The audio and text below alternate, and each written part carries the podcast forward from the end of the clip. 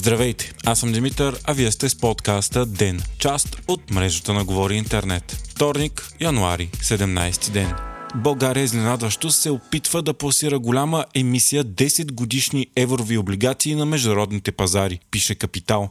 Става въпрос за очаквана цена от 5,20%, а обемът 1,5 милиарда лева. Водещ менеджер по пласирането на емисията е JP Morgan. Страната ни набра дълг на международните пазари за последно миналия септември, когато бяха пласирани 1,5 милиарда евро, 7 годишни облигации при 4,33% доходност и още 750 милиона милиона 12 годишни облигации при доходност 4,81%. Междувременно премиерът Гълъб Донев обяви, че правителството ще започне следващата седмица преговори с Европейската комисия за предоговаряне на плана за възстановяване. Това е първият случай, в който държава от Европейския съюз започва предоговаряне за плана си. От служебното правителство не са доволни от договорките в плана, свързани с енергетиката. Той иска да отпадне поетият ангажимент за намаляване на въглеродните емисии от производство на електроенергия с 40% до края на 2020 2025 година. Като обосновка за това ще бъдат дадени усилията на държавата ни да намали енергийната си зависимост от Русия, което според правителството е несъвместимо с целите за отрязване на въглеродните емисии. Страната ни има право на 5,69 милиарда лева безвъзмезна помощ до 2026 година, ако изпълни предварително договорените реформи по плана.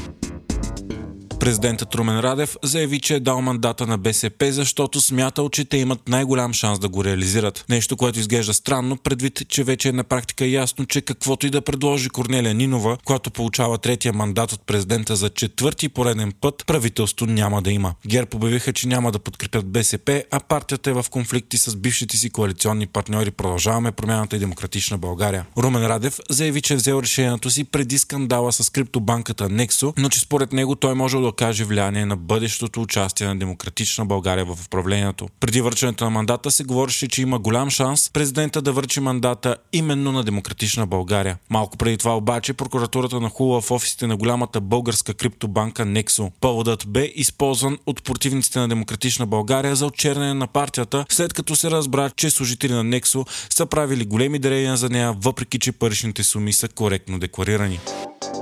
Главният здравен експерт, доцент Ангел Кунчев, обяви, че е много вероятно в следващите дни грипна епидемия да бъде обявена във Варна, Плодив, София, Ямбол и Добрич. В тези области рязко нарастват случаите на заболели от грип и може да се вземе решение за прекъсване на учебните занятия. От днес грипна епидемия бе обявена в Пазарджик, Ловеч и Габрово. В момента в страната ни циркулира щамът H1N1, който протича с много бързо развитие и класически грипни симптоми.